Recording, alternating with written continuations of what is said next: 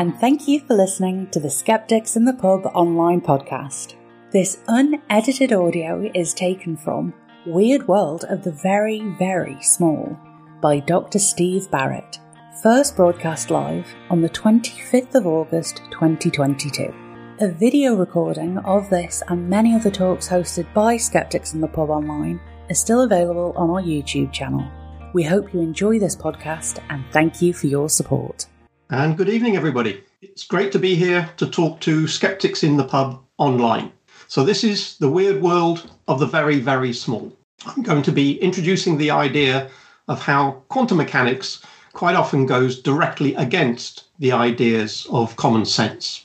So, we're going to be looking at a sense of scale, going from the everyday down to ultimately nanometers, and a sense of symmetry to see how we can get an idea of what the world is made of and we'll look in the quantum world ultimately at individual atoms. But along the way, we'll see that our understanding of the quantum world doesn't always agree with our understanding of common sense.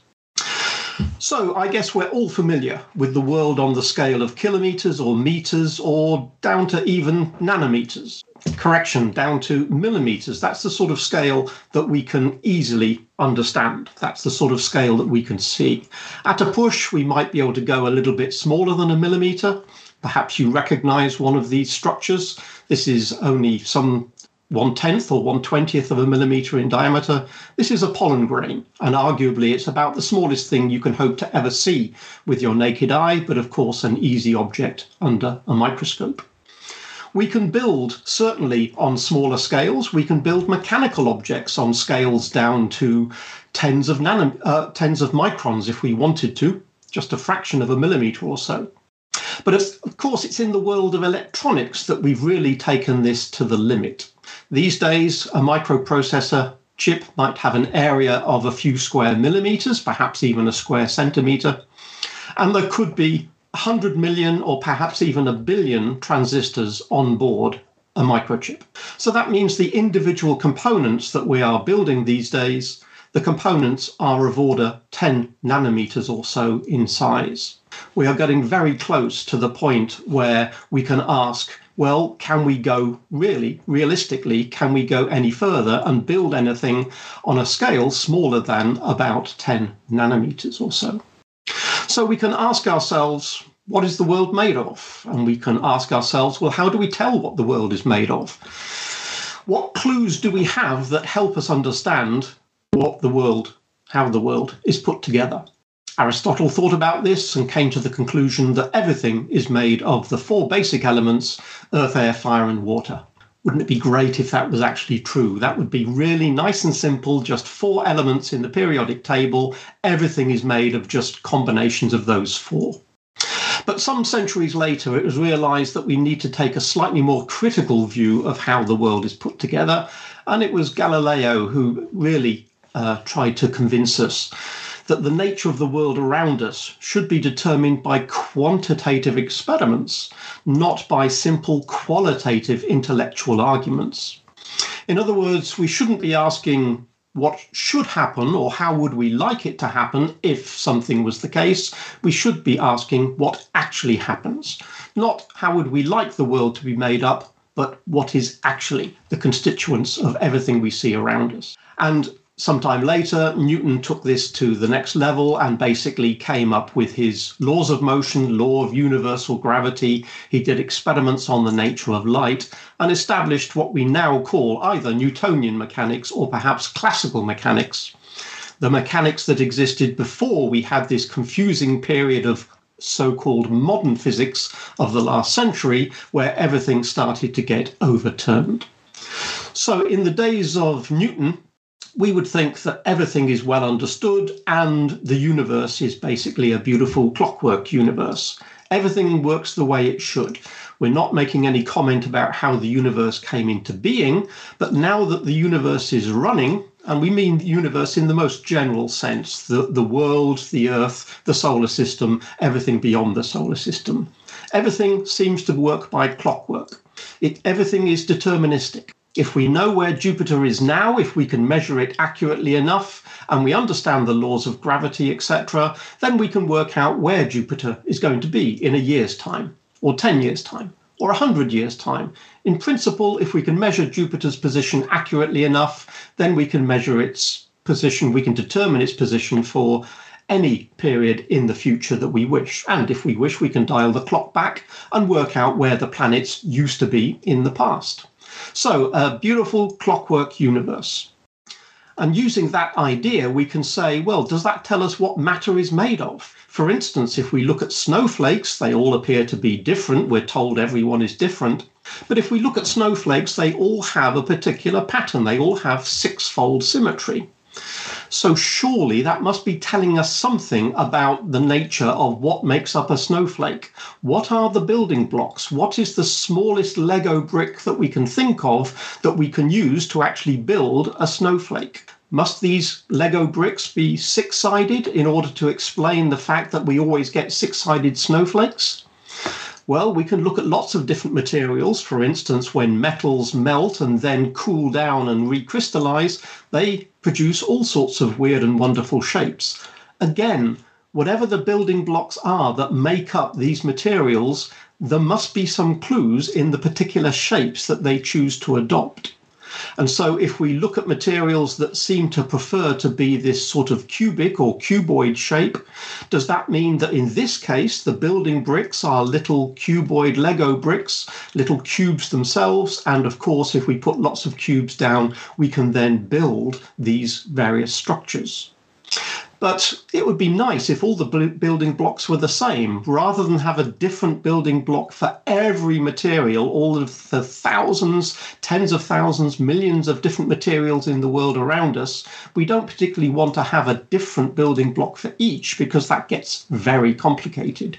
We want something similar to the Aristotle view of there's only four elements and different combinations will produce the structures we want. So in that particular case, it looks like the building blocks are likely to be little cubes. But how can we then explain the fact that some materials decide to crystallize into a dodecahedron? Surely, if they do that, that can't be the result of lots of little cubes getting together. Why would little cubes produce a dodecahedron? There must be something going on, whatever this uh, smallest building block is what Democritus used to call an atom. If we take a material, cut it in half, cut it in half again, is there a limit?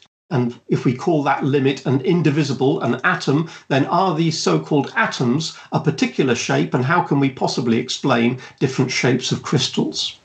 So we look around the world and we realize that the shape and symmetry of macroscopic crystals must be telling us something about the underlying structure but simply looking at those crystal shapes doesn't tell us what these fundamental building blocks are. Now, throughout 300 years from 1600 to 1900, there's uh, Democritus on the left hand side, clearly out of position. He should be way over uh, beyond the left hand side of the screen. But during these 300 years from 1600 to 1900, there were a number of key players who started to put together the picture of, well, if the world is made of indivisible Lego bricks, what are those Lego bricks that we are now going to call atoms? Perhaps you recognize some of these individuals. Let's go and put some labels on them. There's Boyle, there's Newton, of course, and then to the right is Lavoisier. In 1800, we have Dalton and Avogadro, and on the right hand side, we have Maxwell and Boltzmann. All of these individuals made a contribution to our understanding of atoms. I'm not going to make this a history lesson of what they all said, but a lot of the work in these centuries was based on the idea of chemical reactions. If this chemical compound interacts and reacts with this chemical compound and produces this result, when we look at the masses involved, we get the impression that if there were building blocks of a particular size, a particular weight, a particular mass, then it looks like we can explain lots of different compounds producing lots of different reactions if we simply start with a number of basic building blocks. Probably more than four, but probably not an infinite number. So this idea of yes, there are fundamental fundamental building blocks called atoms, and we need to understand the nature of these atoms in order to understand exactly why we get certain chemical reactions. in between 1800 and 1900, there were a couple of key observations, a couple of key experiments that moved us further. In the early 1800s, Thomas Young established that light is a wave. In previous centuries, we weren't quite sure. Newton was thinking about whether light was a wave or light was a, a particle, a corpuscle, as uh, the term he used at the time. But Young showed that different light sources produce light that interferes, and interference is a wave type phenomena. So if light can interfere with itself, then light must be a wave. So it was established in the early 1800s that light is a wave. Later in the same century, J.J. Thomson discovered one of the particles that are fundamental to our understanding of atoms. He discovered the electron, a negatively charged particle. So, in this particular century, we have a nice simple situation. We know that light is a wave, and we know that electrons are particles. Electrons can't be the whole picture in terms of the atoms that we're looking for because we know that electrons are negatively charged, and if we have a bunch of electrons together, they will all repel each other. So, given that we are aware of the fact that on a macroscopic scale, matter doesn't seem to have any net charge, if we know that electrons exist and they have a negative charge, then presumably there must be something else that we're missing, another set of particles that have a positive charge, such that in total, atoms and hence we have a net neutral charge, a net zero charge. So everything looked reasonably hunky dory in the 1800s, with the exception that we haven't found these positively charged particles yet. However, the next century, well, everything got turned upside down. Notice the scale here is not the entire set of the 1900s, it's only the first three decades from about 1900 to 1930. But so much happened in these three decades that it's worth just concentrating on what happened up to this point. Again, some of the key players here, their photographs are simply put onto this timeline approximately in the positions where they made the greatest contribution. And again, maybe you recognize some of these faces. Let's go through them. Becquerel, and then Max Planck, and then we have Rutherford, and then, of course, everybody recognizes Einstein. Then we have Niels Bohr, we have de Broglie, and on the right hand side, we have Heisenberg and Schrödinger. A number of different observations and theories were put forward during these three decades. But some of the key points, I'm not again going to turn this into a history lesson, but some of the key turning points to our understanding are indicated on the bottom line here. So, the discovery of radioactivity in most of the cases, these red markers don't necessarily correspond to just one person. For instance, the idea that light is actually a particle was pioneered by Planck and then used by Einstein to explain the photoelectric effect. In the next few years, the idea of atoms and in particular the discovery of the atomic nucleus, that was a key turning point when it was now realized that an atom has got a positively charged nucleus plus negatively charged electrons. So our picture of the atom is not quite complete at this stage.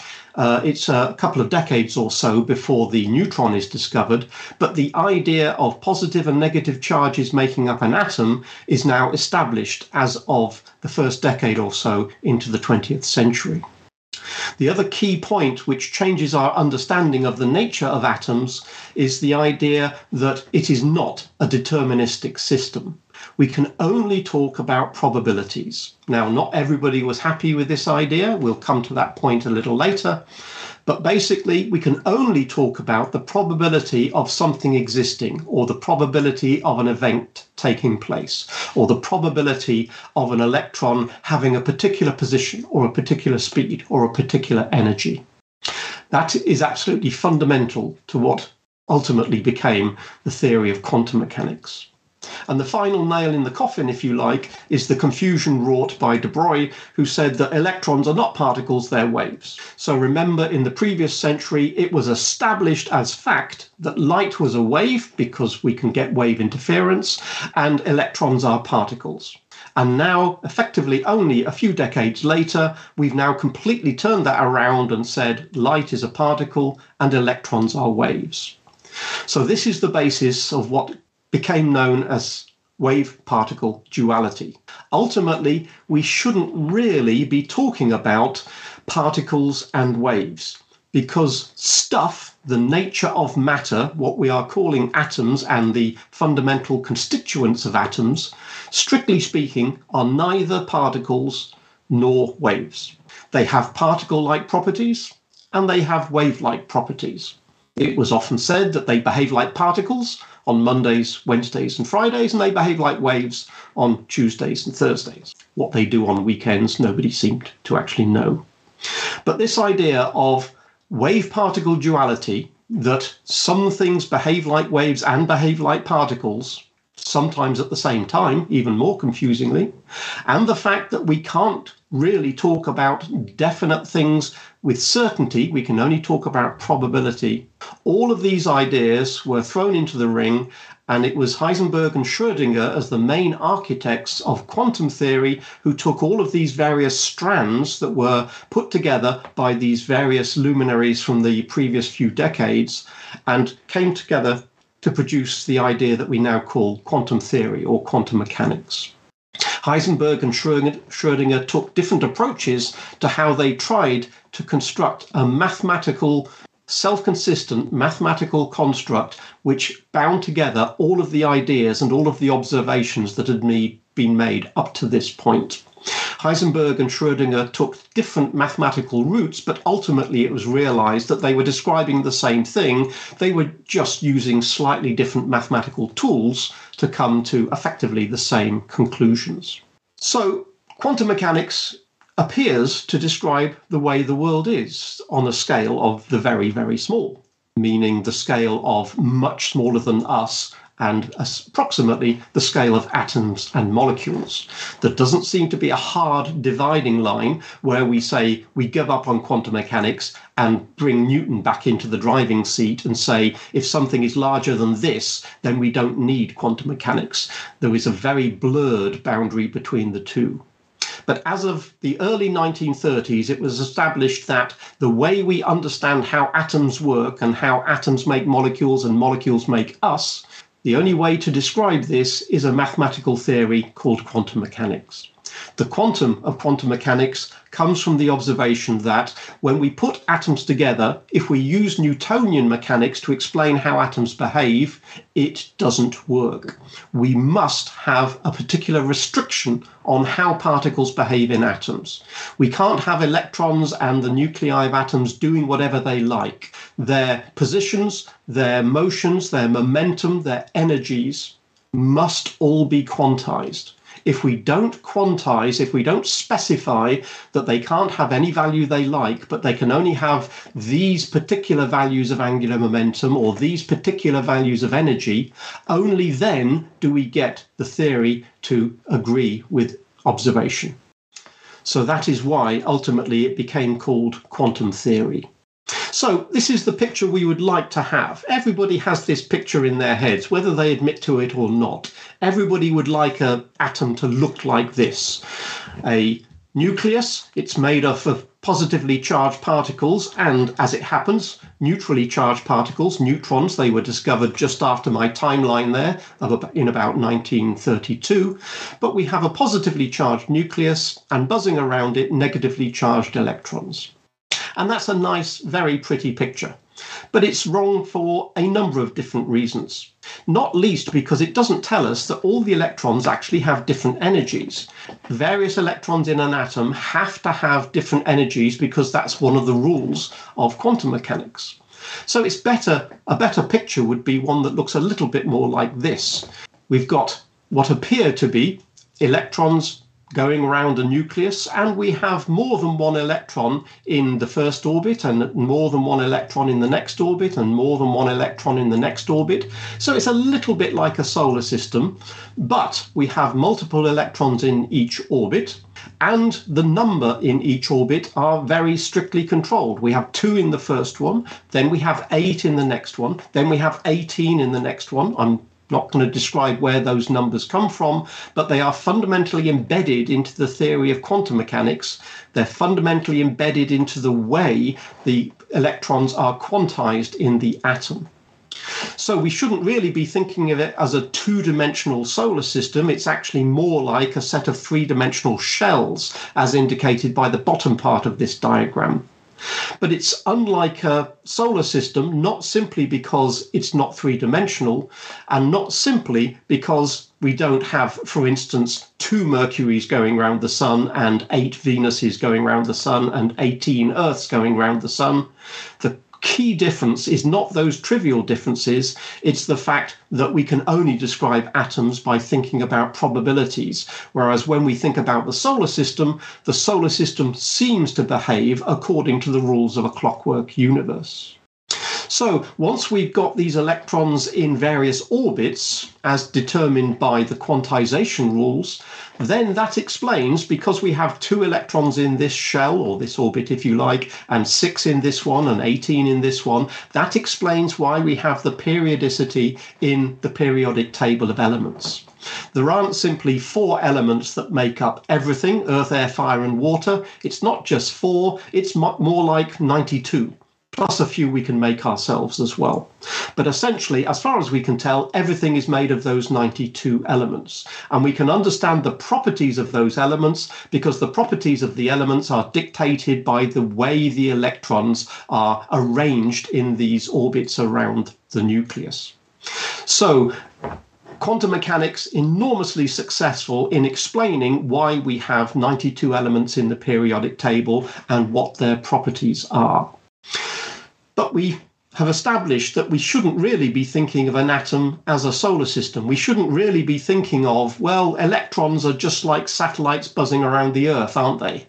Well, no, they're not for a lot of different reasons, not just the trivial ones of it's three dimensional, not two dimensional.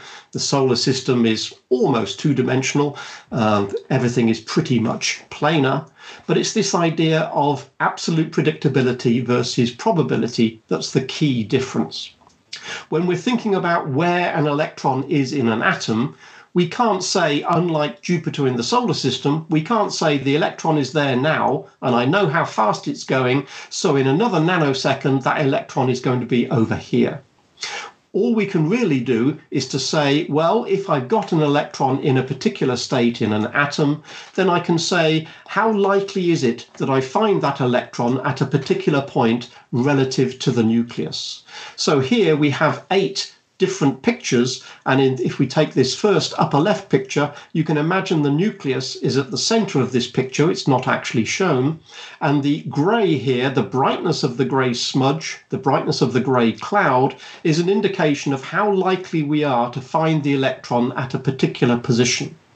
And you can see that it's relatively simple for this first electron, but other electrons can exist in states. Look at the bottom right, for instance. Again, there's the nucleus right in the center. But look at how complex the pattern is when we ask, where are we likely to find the electron? If we were to try and measure the position of the electron, what's the probability that we find it at any particular location? And the answer is a very complex pattern which can be predicted by quantum mechanics, but is very counterintuitive.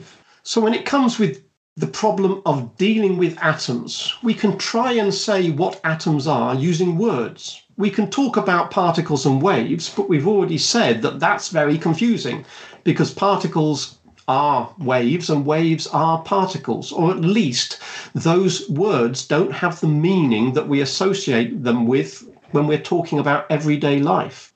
And when we're talking about an electron in orbit around a nucleus, it's not really in orbit around the nucleus in the same sense that the Earth is in orbit around the Sun.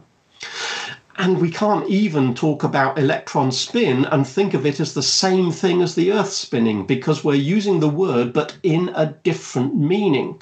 We're having to reuse words because there are a finite number of words in the English language. Words don't work when it comes to describing atoms. So you say, okay, let's forget words, let's just deal with pictures. But we've already said that pictures of uh, electrons orbiting a nucleus are not strictly speaking correct. It's a little bit closer to think in terms of probability clouds of electrons around atoms, but even that, strictly speaking, doesn't capture all of the essence of an atom. So, what should we do if words don't work and pictures don't work? what is the correct way to describe the weird world of the very, very small? How should we be describing atoms? Well, I'm afraid there's only one option, and most people don't like it, because the only way we can really describe atoms is with maths. And quantum mechanics tells us this is the maths you need to use. Not just that equation, but that's the basis of a lot of quantum mechanics. If we can solve that equation, then we can understand how things behave. We can predict what we're going to get if we make a particular observation in a particular experiment. But the catch is the maths isn't particularly easy. Uh, don't take that equation at face value, it's much more complex than that.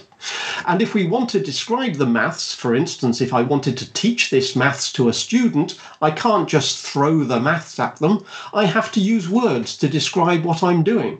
And where possible, I use pictures to describe what I'm doing.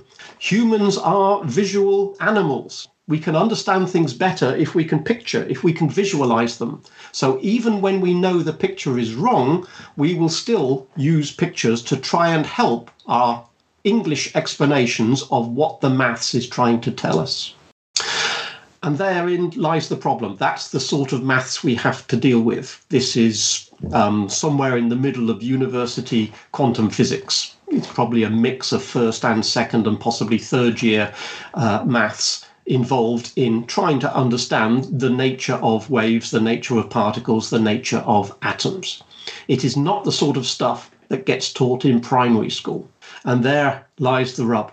We wish to talk about the structure of atoms, but we cannot talk about atoms in ordinary language. This is Heisenberg making it clear that he's put together or helped put together, he's one of the prime architects of quantum mechanics, but he realizes that the maths works, but we can't talk about atoms in ordinary language because ordinary language is not built to talk about atoms and the world of the very, very small. So you could say, would it be better to use words that don't carry any preconceptions, any baggage? Rather than say electrons orbit and spin in the atom, would it be better to say the slithy toves did gyre and gimble in the wave? Because both of those red sentences carry exactly the same amount of information. The first one doesn't mean anything until you define what do you mean by an electron, what do you mean by an orbit, what do you mean by spin, and what do you mean by atom. You have to understand the meaning of all of those before that sentence makes any meaning. And the same is true of the second one. So, had we thought about this 100 years ago, perhaps we should have chosen words that didn't come with baggage, and we could have chosen a whole set of new words that only exist in the context of quantum mechanics. But we didn't. We tried to be clever by saying we can explain this in terms of orbits and spin and particles and waves, and unfortunately, the words get rather mixed up. Bohr had this comment Everything we call real is made of things that cannot be regarded as real. That's a pretty amazing statement. We're made of atoms, but atoms aren't real. So, does that mean we aren't real? At what point does reality kick in if the atomic world is not really real but is just a mathematical construct? At what point, when we build atoms into molecules and molecules into us, at what point does reality kick in? Schrodinger's comment atomic physics has shown that atoms have no meaning, but can only be understood in experimental measurement. That is a quite incredible statement for a physicist to make. What he's really saying there is that quantum theory is a mathematical construct which successfully allows us to predict anything we like in terms of an experiment. If we ask what energy will this electron have in this hydrogen atom, we can calculate that and we get an answer. And lo and behold, quantum mechanics appears to give the right answer. We can ask for this particular molecule made of lots of different atoms, what are the properties of this particular molecule? How should it behave? We can plug that into quantum theory and it can give us the answer. But Schrodinger's comment was that atoms themselves have no particular meaning. They are just a convenient way of calculating what it is you measure when you do an experiment. So you could argue this is philosophy. Does that mean atoms are real, or does it just mean that we have a convenient way of describing how the world actually works? I don't like it, and I'm sorry I ever had anything to do with it. This is the prime architect of quantum mechanics saying he doesn't like what he's created because he doesn't like this problem of quantum mechanics giving you all sorts of answers which might be correct in the sense that they correctly predict experiments, but trying to interpret what they mean is quite a headache. For instance, let's look at quantum mechanics where it disagrees most violently with common sense. Atoms are unpredictable. We've said that basically everything on the small scale only obeys the rules of probability, not determinism. So we can only know the probability of an atom having a particular position in space, a particular speed, a particular momentum, a particular energy. We cannot say that this is the case. We can only say what is likely to happen in the future, and we can calculate those probabilities and then we can do the experiment to see what actually happens and see if that fits with our understanding of the probability of things happening in the future. And although we think of atoms as being very small, this is the weird world of the very, very small, strictly speaking, atoms do not have a finite size. From what I've said in the first statement there, an electron could be anywhere. The probability of an electron being close to the nucleus of the atom it's in is quite high. An electron is quite likely to be within a tenth of a nanometer or so of the nucleus. If we were to measure it, that's where we're likely to find it. But there is a finite probability it could be much further away. There's a finite probability the electron is one nanometer from the nucleus, or 10 nanometers, or 100 nanometers, or a millimeter. There's a finite probability that the electron could be in Australia, or could be in the Andromeda galaxy. It is a vanishingly small, or not quite vanishingly small, it is a tiny, tiny, tiny probability, but strictly speaking, that probability never actually goes to zero. It simply goes to smaller and smaller, smaller values asymptotically.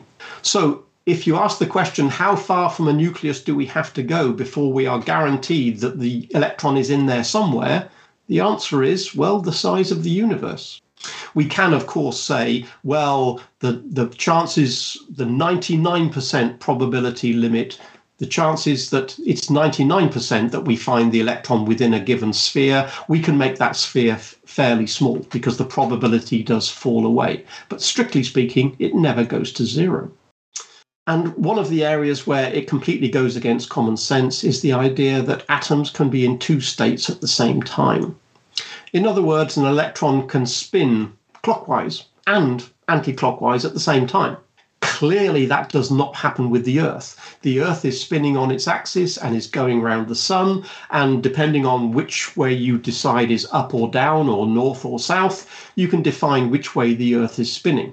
But it doesn't spin both ways at the same time.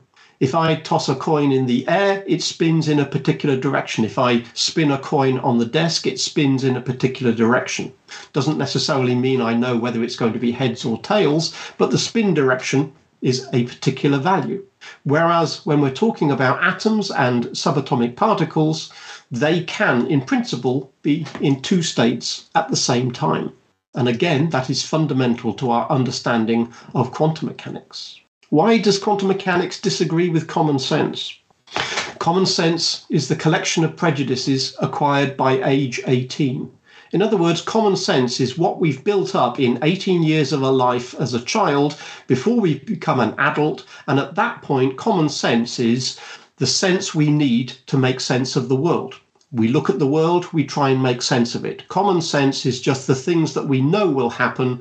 If I pick something up and drop it, it will fall to the ground. I know that because I've seen it happen thousands of times. That's what common sense is. But if quantum mechanics disagrees with common sense, well, one of them must be wrong. And whenever quantum mechanics disagrees with common sense, it's common sense that's wrong, not quantum mechanics. And accepting that is sometimes very difficult. If we were to toss a coin, the question is, is it heads or tails? If we toss a coin and then put it onto the back of our hand, we say that, well, it's either heads or tails, and I won't know until I look at it. But quantum mechanics says, no, it's heads and tails until the experiment is actually carried out. But certain people, like Einstein, didn't like this idea. They didn't like the idea that the universe is essentially probabilistic rather than deterministic. God does not play dice, he says. God is subtle, but he is not malicious. Other people believe that the universe quite definitely is probabilistic. So, in response to Einstein saying God does not play dice, Bohr retorted with, Stop telling God what to do. In other words, the universe behaves this way. Deal with it. That's the way it is.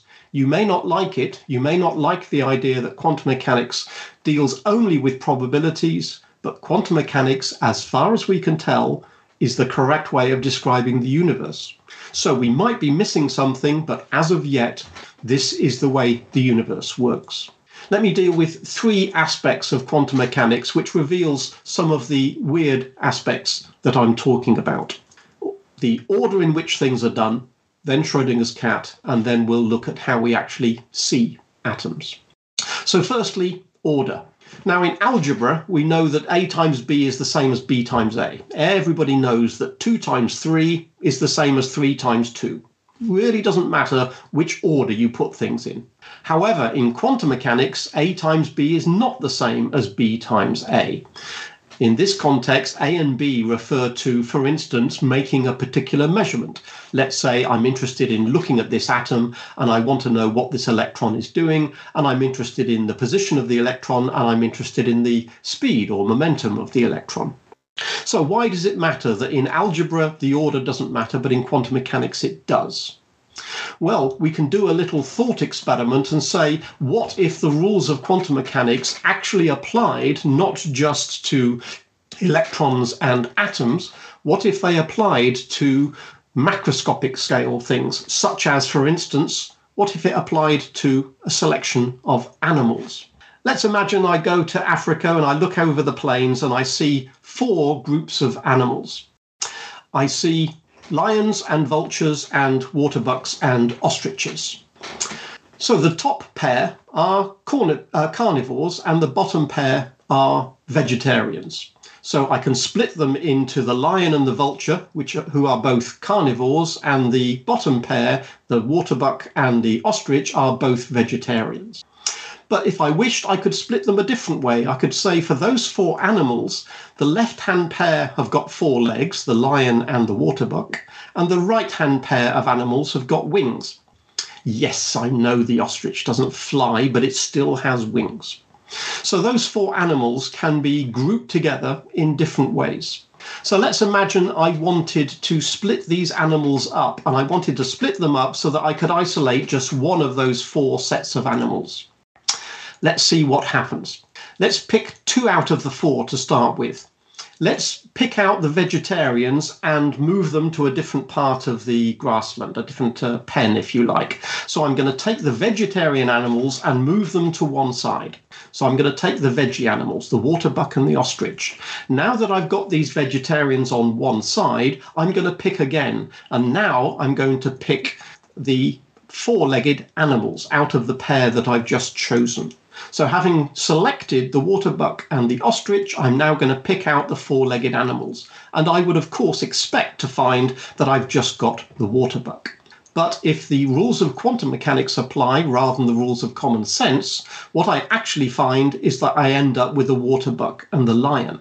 Even though I had selected the vegetarians in the first place, and then selected the four legged animals, somehow the lion ends up popping back into my selection, even though I had separated out the waterbuck and the ostrich, and the lion was not there.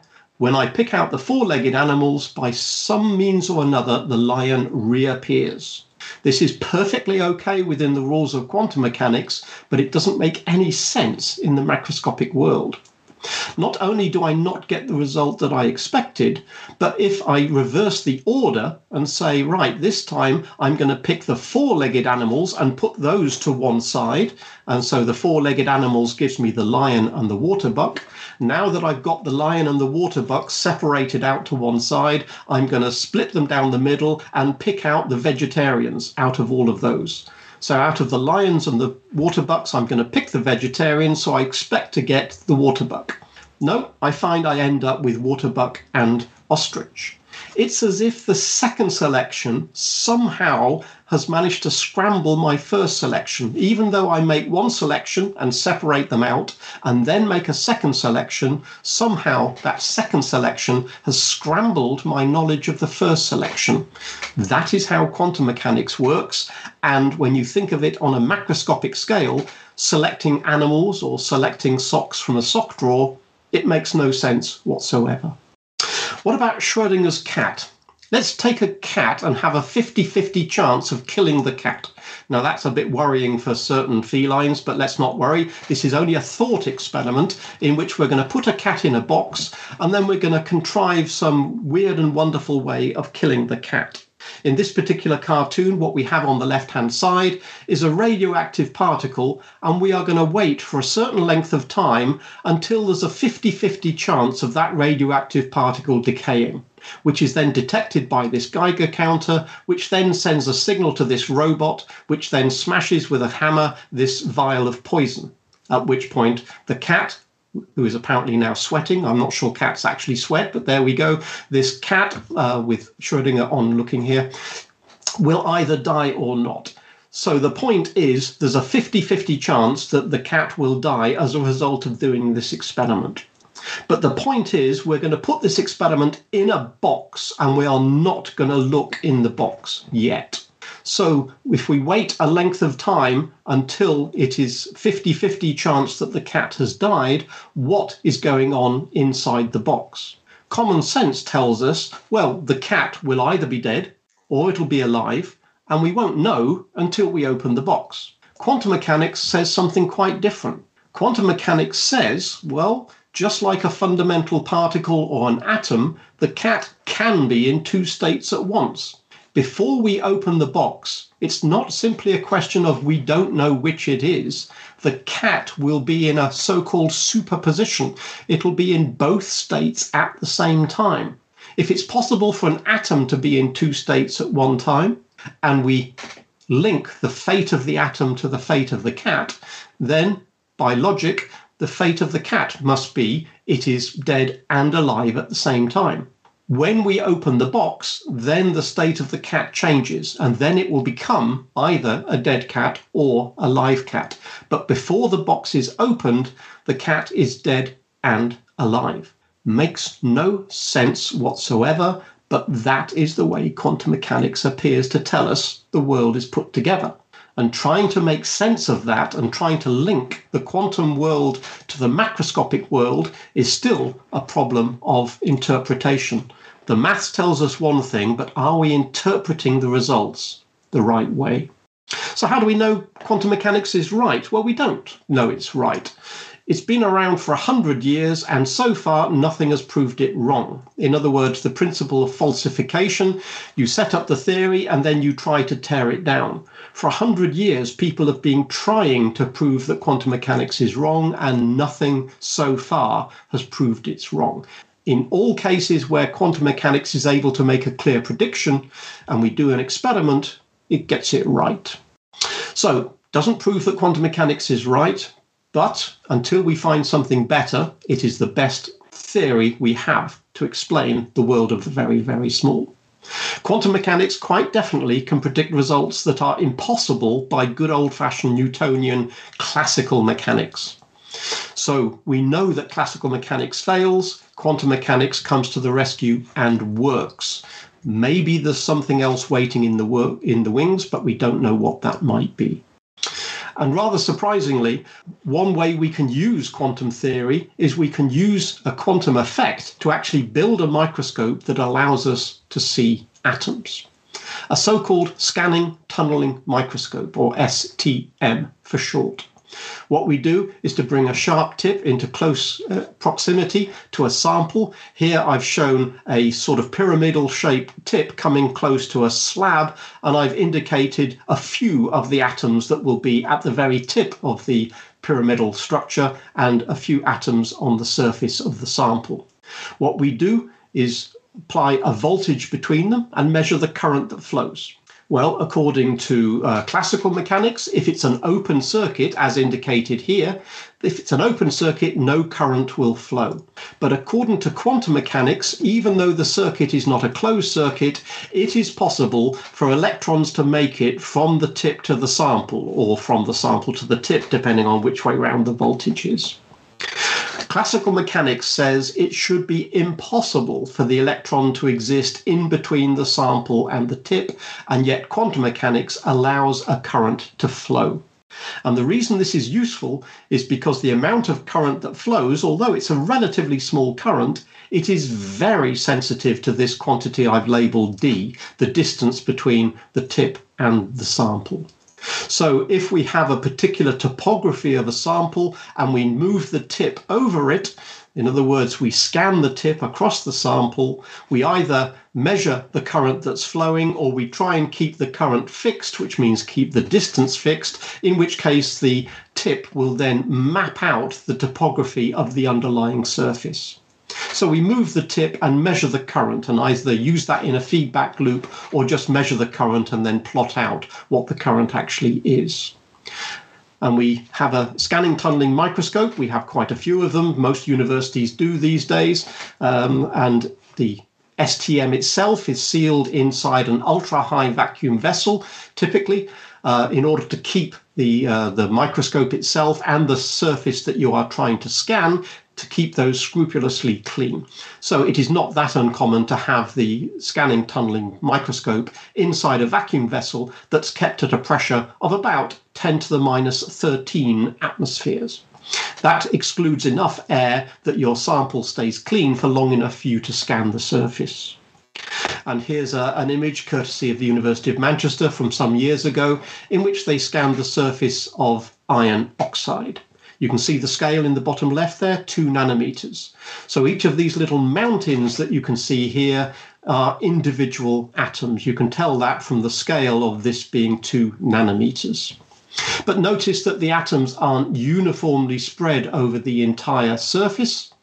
The atoms appear to cluster in these little islands in a particular structure, a, a, apparently a hexagonal structure. But notice also that the islands themselves are arranged in space on a particular grid pattern, and there's particular regions in between them that look a lot smoother. And we can use these scanning tunneling microscopes to get a much better idea of how atoms and molecules behave by looking at the interactions of atoms and molecules on a controlled surface in order to uh, have some control as to exactly how they behave, what atoms exist. We place atoms in certain positions and observe how they interact with each other. When we do this, we find that not only do we find certain atoms in certain materials or certain metals or certain alloys or uh, semiconductors have particular arrangements in space. For some particular materials, we find some unusual arrangements. So, for instance, they don't necessarily group together in rectangular or hexagonal arrangements. In some metallic systems, they actually arrange themselves in pentagons, as you can see here. And that, of course, gives us a clue as to why those metals decide to crystallize as dodecagons or dodecahedrons, rather we can see that the fundamental arrangement of atoms on the smallest of scales gives us the reason why they arrange themselves on macroscopic scales here of quite a few millimeters into particular shapes. It's also interesting to note that if we were to measure the distances between these various blobs here, individual atoms, it doesn't matter which particular atoms we're talking about in this particular metallic compound, but if we measure the distances between atoms, we find that if we measure distances and take ratios, a particular ratio keeps cropping up in these particular metallic alloys. That ratio is the golden ratio, which is indicated by phi or sometimes tau 1.618, blah, blah, blah, blah. Not only do we see that at the atomic scale, we see that golden ratio cropping up at macroscopic scales as well. For instance, if you were to look at the number of scales on a pineapple going in one direction of its spiral structure and going in another, if you take the ratio of those two numbers, you get a number close to 1.6. And if you do the same with seed heads in a sunflower, The scale, of course, is very, very different from the scale of nanometers and atoms. We're now talking about millimeters and centimeters. But sometimes these patterns seem to be universal in the sense that they apply both at the very smallest of scales as well as the very macroscopic scales. And trying to understand exactly why that is, is an area of active research. But one of the weirdest results came out fairly shortly after the STM was first put into service and this particular image shows it nicely. It's clearly a false color image, but the three dimensional nature of what we're looking at gives you an idea that because we've got a, a, ring of mountains here, it looks like we've got a ring of particles, a ring of atoms that are forming a sort of corral. So in this particular case, these mountains here would indicate that the atoms are sort of behaving like particles because we can quite clearly see there's a mountain here and a mountain there and a mountain here and a mountain there, etc. But what's going on inside the corral? Well, if these are atoms, there should be atoms and electrons inside the corral. But instead of getting individual mountains um, dotted around here, we seem to have what looks for all the world like ripples in a pond. If you had a circular pond and you threw a stone in the middle, this is the sort of picture you would expect to get. So this image of atoms on a surface seems to simultaneously tell us that atoms are behaving like particles. And inside the corral, it seems to be telling us that atoms are behaving like waves. So we have wave particle duality in a single image, which is quite stunning in itself. Bohr's famous comment if quantum mechanics hasn't profoundly shocked you, you haven't understood it. Because quantum mechanics is always flying in the face of common sense, you always have to stop and ask yourself what is actually going on. And if it's disagreeing with common sense, do I reluctantly have to give up on common sense because it just doesn't seem applicable? One of my favorite quotes from Einstein The most incomprehensible thing about the world is that it is comprehensible. Quantum mechanics has been with us for 100 years and appears to give some really weird results. However, despite it being really weird, weird, it is still possible to comprehend the world of the very, very small. In much the same way that although general relativity produces some rather odd results, it is still possible to comprehend the universe on the very largest of scales, as well as the very smallest of scales. And remember, there's no particular reason why the universe owes us anything. There is no particular reason that this particular monkey called Homo sapien should be able to comprehend the world on any scale. I like this image. It's not one of mine, but I like this image simply because it shows us the scale of atoms. This image is less than one nanometer on a side. It's 850 picometers. And we would interpret each of the blobs here as being an atom. What else would we assume they are? They seem to be uh, spaced at the sort of interval that we would expect for the sort of things that we understand and the sort of things that we label as atoms. But it's very sobering to remind ourselves that if this image is an image of a few atoms, on the same scale, a grain of sand would be about the size of the moon. And that's what I tend to think about whenever I look at any scanning tunneling microscope image which purports to show a few atoms. We're looking at a tiny part of what would be the size of the moon for a grain of sand. And that's why I always go back to thinking about William Blake. To see a world in a grain of sand and a heaven in a wild flower, hold infinity in the palm of your hand and eternity in an hour. Thank you all for listening.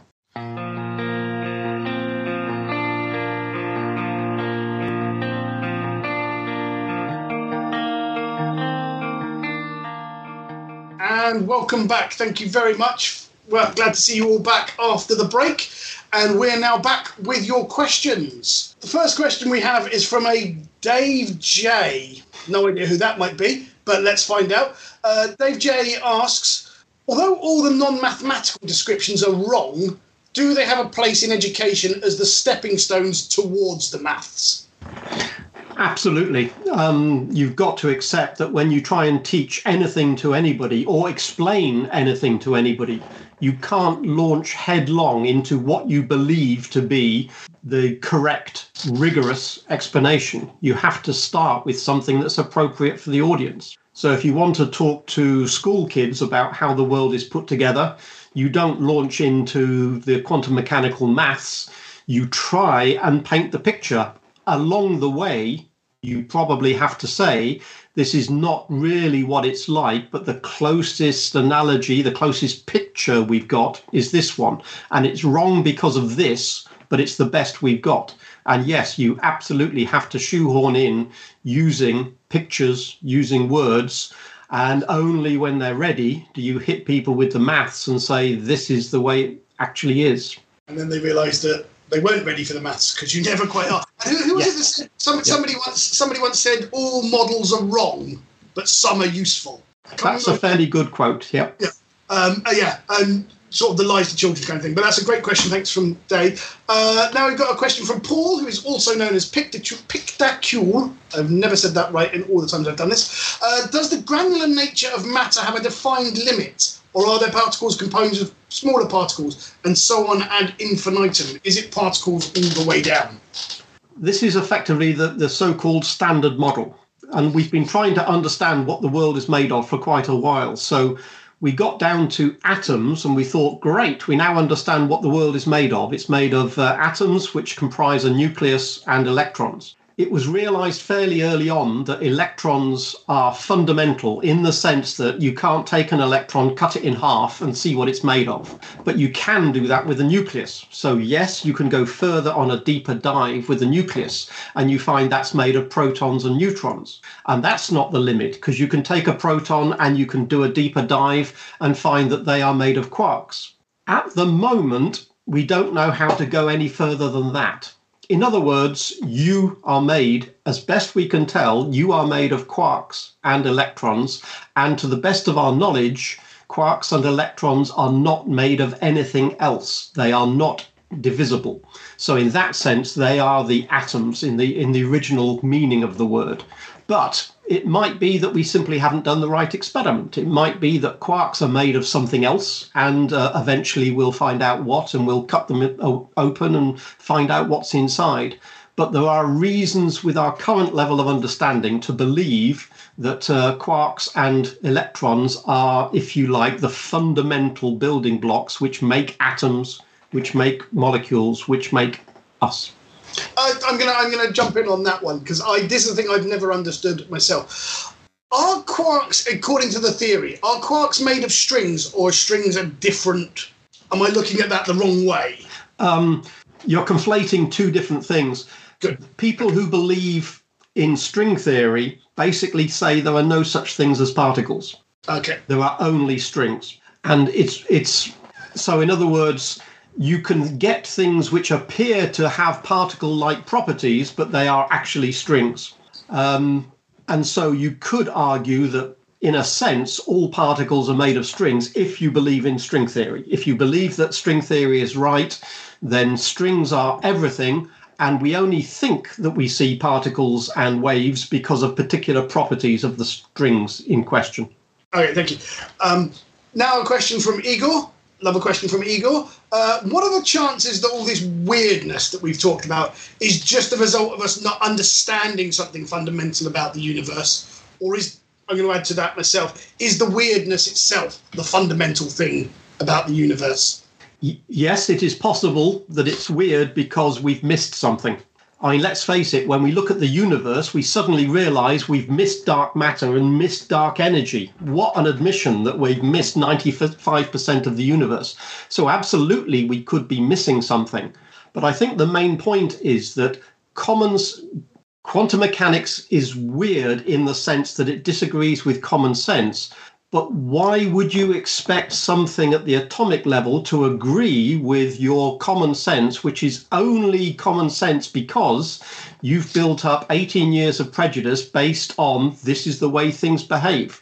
In other words, um, I don't walk through a wall um, because that is not what common sense is all about. But if atoms are able to go through solid objects because tunneling is a real thing in quantum mechanics, is there any reason why you would expect it to behave the same? So it's only weird because it is so different from common sense. If we were brought up on a different, um, in a different way of thinking, if we were brought up in a world in which we could see atoms, then they would not be weird because they would they would be part of common sense. That's how atoms behave. It's only weird because we've discovered quantum mechanics recently. We've had half a million years of evolution to get used to the idea of is that lion going to eat me? Where's the next meal coming from, etc. We've only had a hundred years to get used to the idea of this is the way atoms behave. Maybe in another half million years, we'll have been thinking about it so much that it will be perfectly natural and it won't any longer be weird. It's only weird because we're not used to it. Yeah, there's, there, has been evolutionary pressure to understand things at a yes. Newtonian scale. There, yes. there hasn't been any evolutionary pressure to understand things below that. We can only hope that there might be evolutionary pressure for physicists to take over a bit more. Um, I think there's also something said. There's a certain amount of arrogance that says our brains should be able to understand this. Yes. We're, we're lucky to get what we mm. can, I think. Yep. Um, I'm, I'm going to go to a question now from Igor. Another, oh, another question from Igor, actually. Oh, no, sorry. Okay, okay, well, this is going to challenge you, I think, this one. This is a question from Paul, aka Picticule again. Can you give us a quick and dirty explanation of quantum computing? I think um, that's a um, no, but. No, I don't think I can give a quick and dirty explanation, but it's very roughly, it's based on the idea of Schrodinger's cat in the sense that things can exist in more than one state. In a standard computer, a bit is either zero or one. There's no in between. It's either one state or the other. And generally speaking, a computer works by jumping bits between state zero and state one. In a quantum computer, that goes out of the window because in a quantum computer, you are allowed to have bits of the computer that exist in two states at the same time. How you apply that in practice to doing a calculation is very difficult to explain without maths, in my opinion. I've not heard a good explanation in English words that explain how that works. You can write the maths down and say that's what we do, but trying to come up with a, a nice, quick and dirty explanation, I don't think I can do that on the spot. No. Okay. Uh, again, Igor, our favourite question provider okay, this one's interesting. Do you have a favourite unified field theory? And does it even make sense to look for one?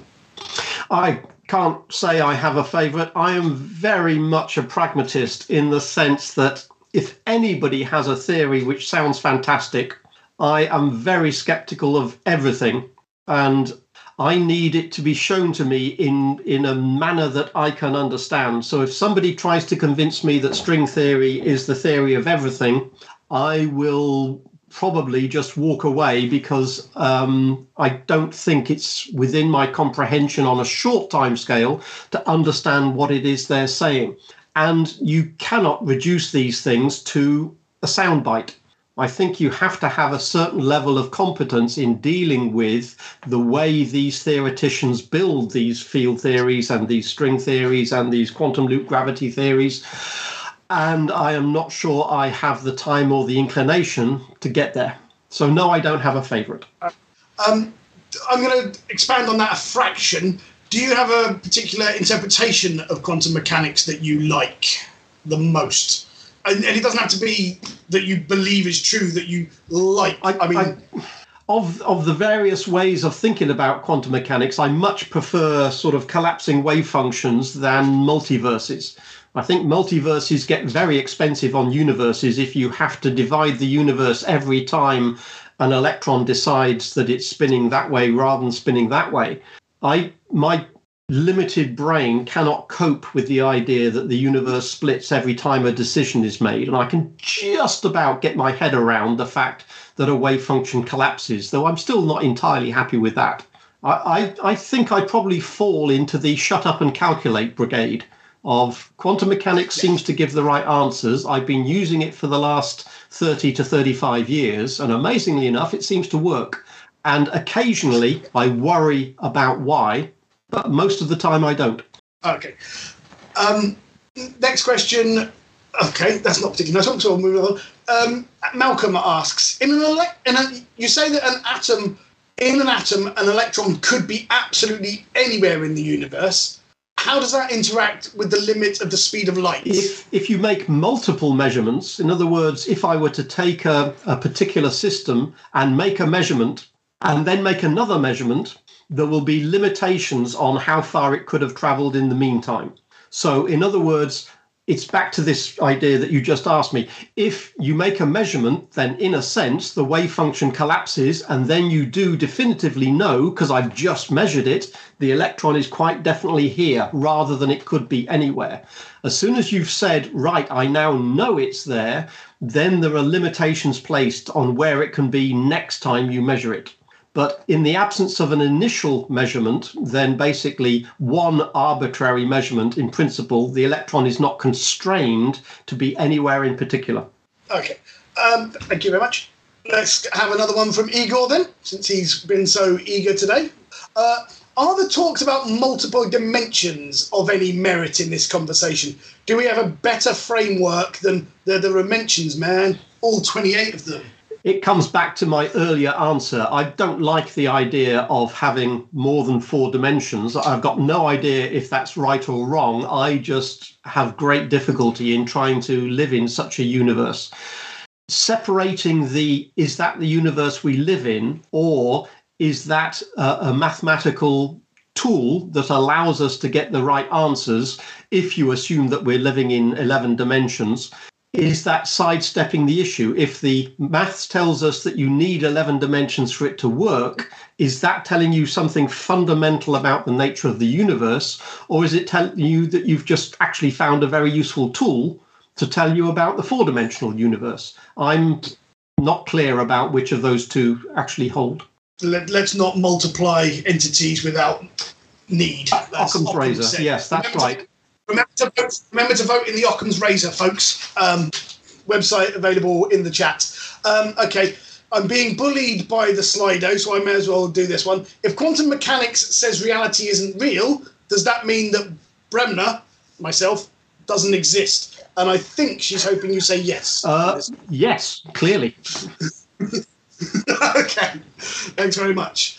Um, okay, uh, next one. Uh, okay, uh, from Karen Tankerus. How unified are the quantum and Newtonian worlds these days, in your opinion?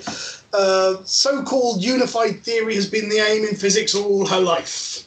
Unifying Newtonian physics with quantum mechanics is not really the problem, um, in the sense that if you scale up quantum mechanics, it must give you the same answer as Newtonian mechanics, in the sense that if you say, well, this ball is moving at a particular speed on the billiard table, if I were to solve that with quantum mechanics, I can't get a different answer because I know that the ball is moving with that speed. So quantum mechanics must give me the answer of Newtonian mechanics. The problem with unified field theories and uh, virtually every theory of everything is getting quantum mechanics to work with general relativity. They are not good bedfellows. But in principle, scaling up quantum mechanics beyond the nanometer, beyond the micron, even beyond the millimeter, is not necessarily an issue. We we do have ways of interpreting, and we do have problems with understanding the nature of how things hold together and why we don't see quantum effects in the macroscopic world. But that doesn't mean that quantum mechanics still underlies everything in Newtonian physics. We, we, we know, for instance, we know we use quantum quantum mechanics determines how our yes. computers work. We know computers control yep. planes. The two have yep. to be unified. In, yeah, they, they can't give different answers. Otherwise, we wouldn't know what on earth to do. Yeah. Um, next question uh, is from Andy, who asks If magnetism is an effect of special relativity, what's an electromagnetic wave? And do photons travel instantaneously from their point of view? And finally, this is a lot of questions all in one. Is time caused by entanglement? And you can take those in any particular order you like. La- last one first. Is time caused by entanglement? I don't know what time is. Therefore, I can't answer that question. What's the middle one? Uh, the middle one is da, da, da, da, da. do photons travel instantaneously from their point Uh, of view? via the most interpretations, yes. As far as a photon is concerned, time does not exist. Okay, and the fi- the first one, if magnet see this, if magnetism is an effect of special relativity, what's an electromagnetic wave? An electromagnetic wave is effectively a disturbance in the electromagnetic field, which is that probably sounds like a totally circular argument. But if we assume that fields are all pervasive, then basically the existence of a photon is simply an excitation of a particular field, which we call the electromagnetic field. So that's one way of looking. That's the that's the field theory way of perceiving the universe. Everything is fields, and some of those fields have excitations, and then we can identify that's a photon, that's an electron. Um, okay, um, I'm going to move down a little bit just so Dave knows what I'm doing. I'm moving down a little bit to another question from Andy Wilson this time. Fantastic talk, thank you. I'd like to second that. Are all electrons the same as one another? And I'm going to add, is there more than one electron? I f- um, possibly. I don't know. Um, the idea that it's the same electron that's just very active. um, I again, I find it difficult to get my head around that concept. So I would prefer to think that there are lots of identical electrons. Why they're identical? Who knows why? But they appear to be identical. If they're identical, we can't tell them apart. So how do we know they're not the same electron? The answer is we can't. Um, the next question is. Uh, I'm going to preempt the question from Karen Tankerus that I know lots of people wanted to ask. We have been asked, do you have a pet? We already know the answer, sadly. There is no pet for us to see. Um, the experiment went the other way. No, he never did that. That's cruel. I shouldn't have said that. Um, Igor asks, similar to another question, but I think it comes to an, an interesting one, slightly different one. Uh, how small can we go, and what's beyond very, very small? Is there very, very, very, very, very small, or is there a void of emptiness at some point? So I'm going to ask, can you expand a little bit on what is the smallest amount of stuff we can have in terms of quantum mechanics, or not even stuff, but amount of space Um, quantum mechanics as a mathematical construct does not have Yeah. limits. So within the math within the construct of quantum mechanics we have point like particles particles that have no size. So technically they are zero sized objects whether they actually have zero size or not the point is we cannot measure them we cannot measure, measure the size of an electron. If an electron had size, that means we could cut it in half and find out why it has size. So it links to the question of are they fundamental or are they made of something else? That's slightly different from saying what's the smallest thing we can possibly think of, because there are reasons to believe that it's difficult to, to keep our laws of physics on scales smaller than the Planck length. 10 to the minus 43 uh, meters. In other words, it's difficult to see how we can construct anything on smaller spatial scales or smaller temporal scales than the Planck time and the Planck length. But that is just an assumed limit. There's no proof that that is actually a fundamental limit. That, uh, sorry, this is getting me having not done very well at undergraduate uh, relativity and uh, quantum mechanics. Does the Planck length not come out straight from the uncertainty principle, though? Is that not? It doesn't just fall out. No, the the the uncertainty principle tells us about the relationships between various properties of various either particles or waves. Um, Planck comes from an argument which is if you take all of the fundamental, um, what we consider to be the fundamental properties of the universe, such as the speed of light appears to be a fundamental speed limit, the gravitational constant appears to be something fundamental about how space behaves with time. If you take all of those constants and throw them in the air and see how they land, you end up with a Planck time, a Planck mass, and a Planck uh, length scale. And because you can generate a distance, a time, and a mass, people consider, well, the speed of light must mean something, the gravitational constant must mean something.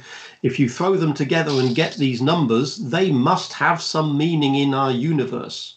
So that's a sort of valid thing to do, but I don't think it necessarily proves that that is the smallest thing, the smallest time, etc. I mean, for instance, the Planck mass doesn't come out to be the smallest mass you can comprehend. It comes out to be something quite uh, macroscopic. Okay. Um, we've got another question from Dave, Dave J again, and I'm going to add to this one as well. Um, who do you think had the biggest impact on quantum mechanics overall? That's difficult because I showed, I don't know, half a dozen people, but in fact, there were dozens of people who all made a contribution. And each of them, like Newton, um, stood on the shoulders of giants. They all took ideas discussed amongst themselves and uh, developed sometimes individually, sometimes in groups, and all of them kicked ideas around between themselves. So Einstein borrowed ideas from other people before he came up with his ideas. Um, Max Planck, Bohr, etc. They were all important architects, and Schrödinger and Heisenberg were by no means the only people who constructed quantum theory from the work of everybody else. So, no, I find it difficult to pick out one person who is the linchpin of quantum mechanics. It was quite definitely a dozen different scientists, of whom I've only name checked uh, a few of them there in the slide.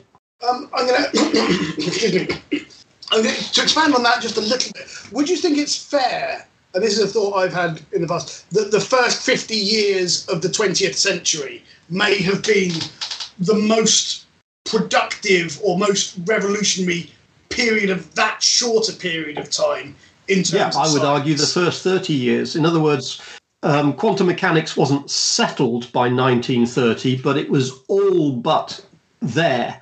And given that at the end of the 1800s, people were saying, "Well, there's no more to physics, is there? We've we've we found everything. We've got everything. We just need to, you know, to finish off some of these decimal places in the measurement of x or the measurement of y." and there's no more physics to be learned. A lot of eminent physicists were saying that. And then 30 years later, we've got special relativity, general relativity, and quantum mechanics, all essentially over that 30 year period. So I would argue those were revolutionary times, and I'm not sure we're ever going to see um, three decades like that again. Maybe we do need that sort of change, Mind, uh, you know, literally a paradigm shift from where we are now something to combine the big and the very small, yeah, the that, fast. The that's very... the sort of thing we need because people are not making headway at the moment, I believe, uh, between general relativity and quantum mechanics, and we need something like the the the mindset of hundred years ago to to kickstart a new revolution. Uh, our final question comes again from Skeptical Gumby in Oxford. Um, according to Einstein, time and space are the same.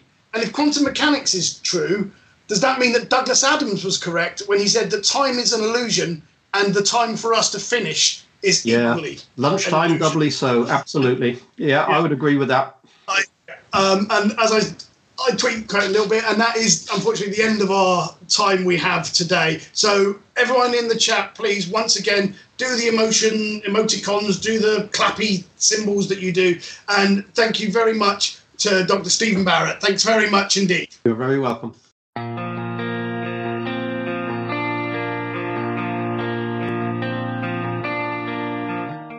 That was the Skeptics in the Pub online podcast. For more skeptical content, including information about future talks, please like us on Facebook, follow at SITP on Twitter, or head to our website at sitp.online, where you'll also find a link to all the ways you can get in touch with us, including our Discord server. Music in this episode was provided by Thula Borah and used with permission. Until next time, thanks for listening.